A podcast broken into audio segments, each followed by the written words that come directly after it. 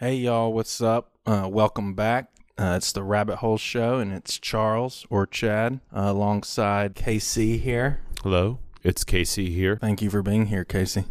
You're welcome, absolutely. I'm grateful for you today. I'm grateful for you, Chad and Charles. Thank you. You're welcome. Well, y'all, thanks for tuning in to episode nine. Last episode, we listened to the song Cages by We the Kingdom and just taking off our mask and um, what it's kind of looked like for me over the years in my life and peeling off those masks and becoming who uh, the Lord, my God, who has wanted me and I believe destined me to be, and also what my father, my earthly father, has taught me, and kind of straying away uh, and finding my way and coming back um, to my father if that makes sense. Yeah, that makes sense. So since we've last talked, we've gotten a little bit of snow and some ice here in Charlotte. Also, uh, Casey and I went to an event on Saturday, and he's going to share a little bit about that here in a second. Uh, also, the Cowboys got robbed of a last chance, kind of to tie the, or to win the game, I believe, right, or tie it. No, actually win it. And we're still working on recording and getting a date set for our first guest um, episode with Haynes. And since we've also talked to a few other um, potential guests and gotten a few more emails, which is exciting, and uh, keep those coming in. Uh, again, praises, prayer requests, content you want us to put on the show or share with us, um, just anything. That email line of communication is open. And again, it, that email uh, is the rabbit hole show 21 at gmail.com. So just hit us there with whatever you got. So, Casey, what happened Saturday? Well, first, so it was an event affiliated with the barn, which we talked about last Tuesday, which you told me about. We, we talked about it before, but it's a group of guys, just just a men's group, a good Christian men's group, a, a, group of people. It seems like just to find a you know a reason to get together and fellowship and talk about the things that they're going through, you know, personally and you know their faith and and just building each other up. So this was an event. It was the was it Christmas tree b- blowout or blow up or whatever Christmas tree bonfire. Yeah, yeah, it was a Christmas tree blowout or bonfire. And uh, how many Christmas trees did we have again? I think it was 238. I believe. Yeah, I think that was. And so what, anyway, yeah, tell us so we, we drove up. It was up in Rutherford County, North Carolina. Ruffleton, if as they say it, if you're from that area, but everyone else says Rutherfordton. I f- that's what I learned up there. I I'm didn't from know. Ohio, so I don't know. You're just a guy from Ohio. I'm a Yankee. Welcome. No problem. All right. So what did we do? Anyway, What- tell us. So we that. went up there, and it was just a good event. It was just a group of guys hanging out. I think there's a bunch of other kind of similar like ministries or men's groups think that are similar to the barn. states. Yeah, people um, drew- Were there Ohio? Can't remember where else, but I'm from Ohio. you are. But someone drove from Ohio to No be crap. there. Um, Georgia. Talked with a few guys from Georgia. Um, Charlotte. Um, some were from the Raleigh area and past. So yeah. But what would we do?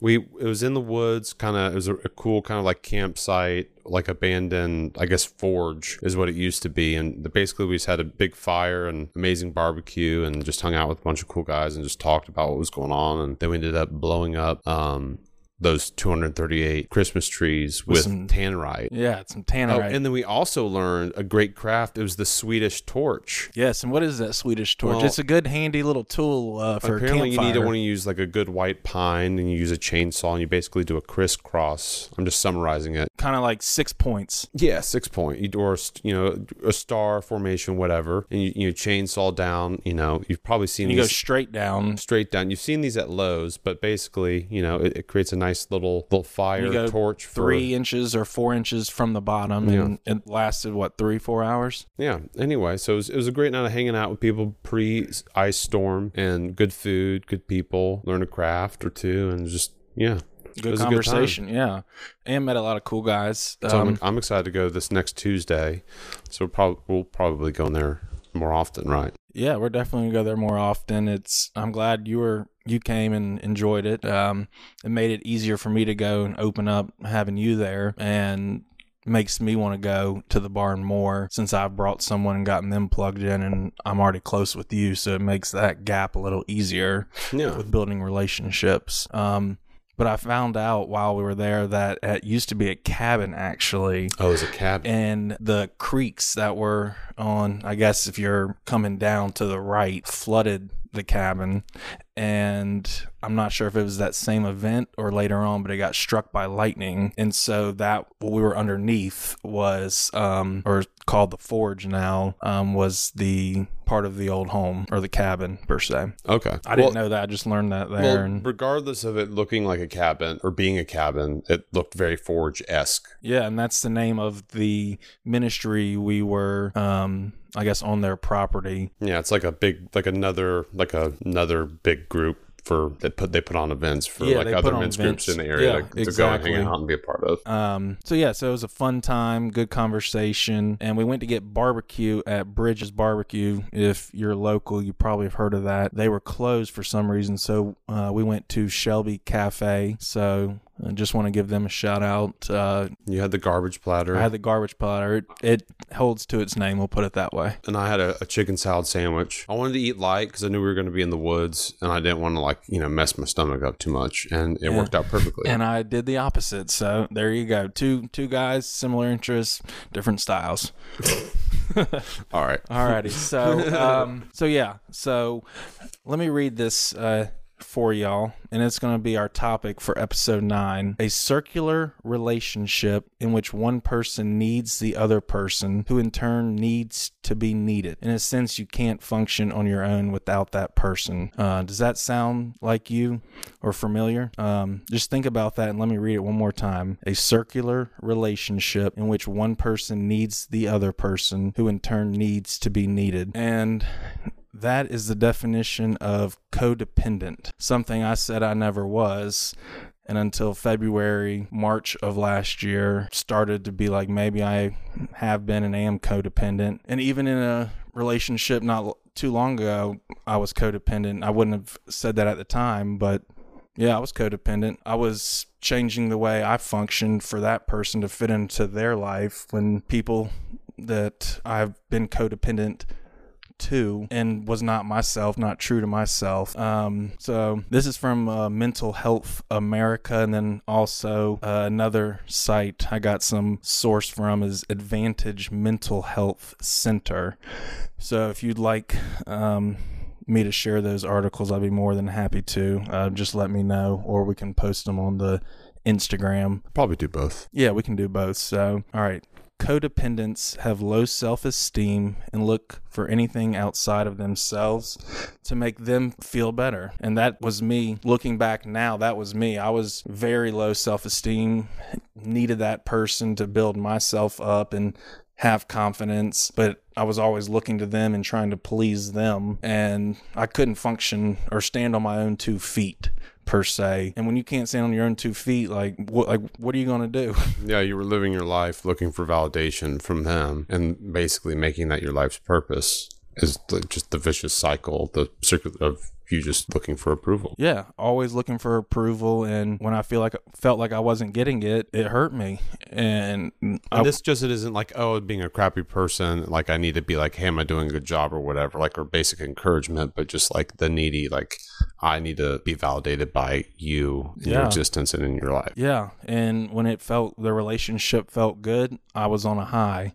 Basically, life was good, and then when it was rocky, that's when things for me started getting tough, like gambling, um, heavy drinking, uh, Just things that would lower your self esteem and push you down further. Yeah, but it would give me that high that I was looking for at the time and needed. Um, When you weren't getting it from that relationship, and I, I mean, I wouldn't necessarily when I was in the relationship. That was more my frustration, which would lead and turn into anger and resentment. Um, but post those relationships is when I would it, that vicious would become and turn into the addiction that I had because I could hold it together when I was in a relationship, but it was post relationship when it would get rough. unravel. Yep. And They I- were holding your life up. The relationship was holding your life together in a sense. Yeah, it was, and yeah, we'll leave it at that. It was holding my life together, um, and until last year, um, when I was at the ranch, and then also at Honey Lake. But also, I mean, the big thing was when I woke up off life support and I looked at that clock and saw that light. I knew something didn't wasn't right based off my last memories. And then my dad to my left, and I hear what he told me what happened, and I start looking around, and all I can do is just stare at that clock and like, what the hell did I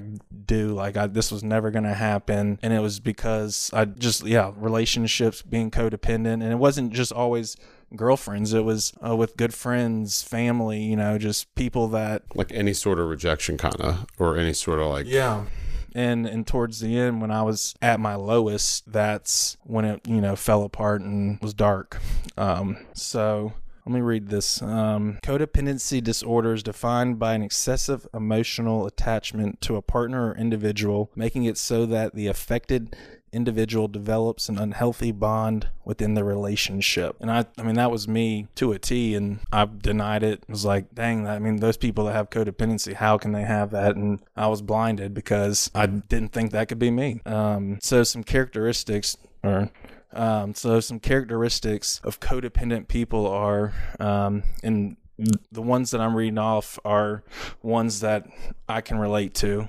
So, an exag or yeah, an exaggerated sense of responsibility for the actions of others. Um, tendency to become hurt when others um, didn't recognize my efforts and that was at work in relationships with family members it wasn't it was just my whole circle my you know You took everything personally if it wasn't like recognized or reciprocated or anything. Yeah, and, and not just one thing, but it, after a while, when I wasn't getting recognized at all and put down, it was like, wow, I guess everything I am saying about myself is true. Like, again, all that negative self talk. That's, you start to believe it, and then you read into what other people are doing and taking out, they're seeing what I'm, you know, And other people, like the majority of the time, they just don't understand, like, oh, you need that recognition or whatever. Like, it's just uncommunicated. It's and that's another like thing. people don't read minds. Like, you don't know what people are going through or what they need unless you're, You're in it in a way. Or in some again poor communication is a characteristic of a person co or that is codependent and i had that I, and i would always get frustrated and it would turn into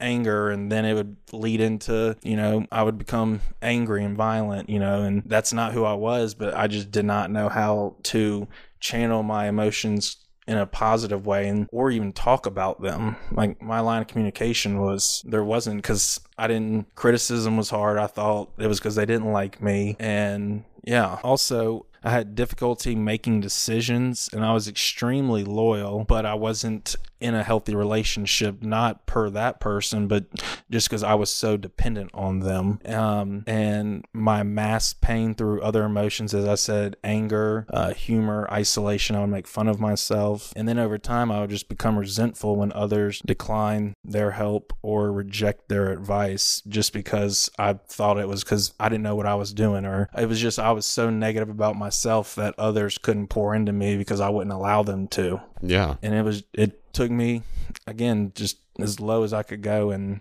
it was scary and I'm just glad I'm here. Um so like do you feel rejected when significant others spend time with their friends? Because that was something big for me. I was like, well what if they're cheating? What if they're doing this? And none of that was happening, but I believed it because I was like, why would they want to be with me? Like and it just scared me like I had to be with them yeah. and it was just that cycle. Um, and I had trouble asking for help because my pride would get in the way, just because I was didn't want them to feel like I needed them in a sense. If that Yeah, like you're you're isolating your you you want their attention, but then you're also pushing them away. Like when everything's not absolutely perfect, or you know, when you're and not I would also be jealous in a way because I was confused about who I was and where I was going in life and that relationship was my life. It's all I thought about, and it was so unhealthy. And they were going places, and I was, in a sense, holding them back because I was codependent. And it just, it was tough. And my apologies to all of them, but you know, I didn't know I was codependent, and I didn't know how to. I was in a dark place and just didn't know how to open up. And until I've been committed to going to therapy and really working on myself and channeling my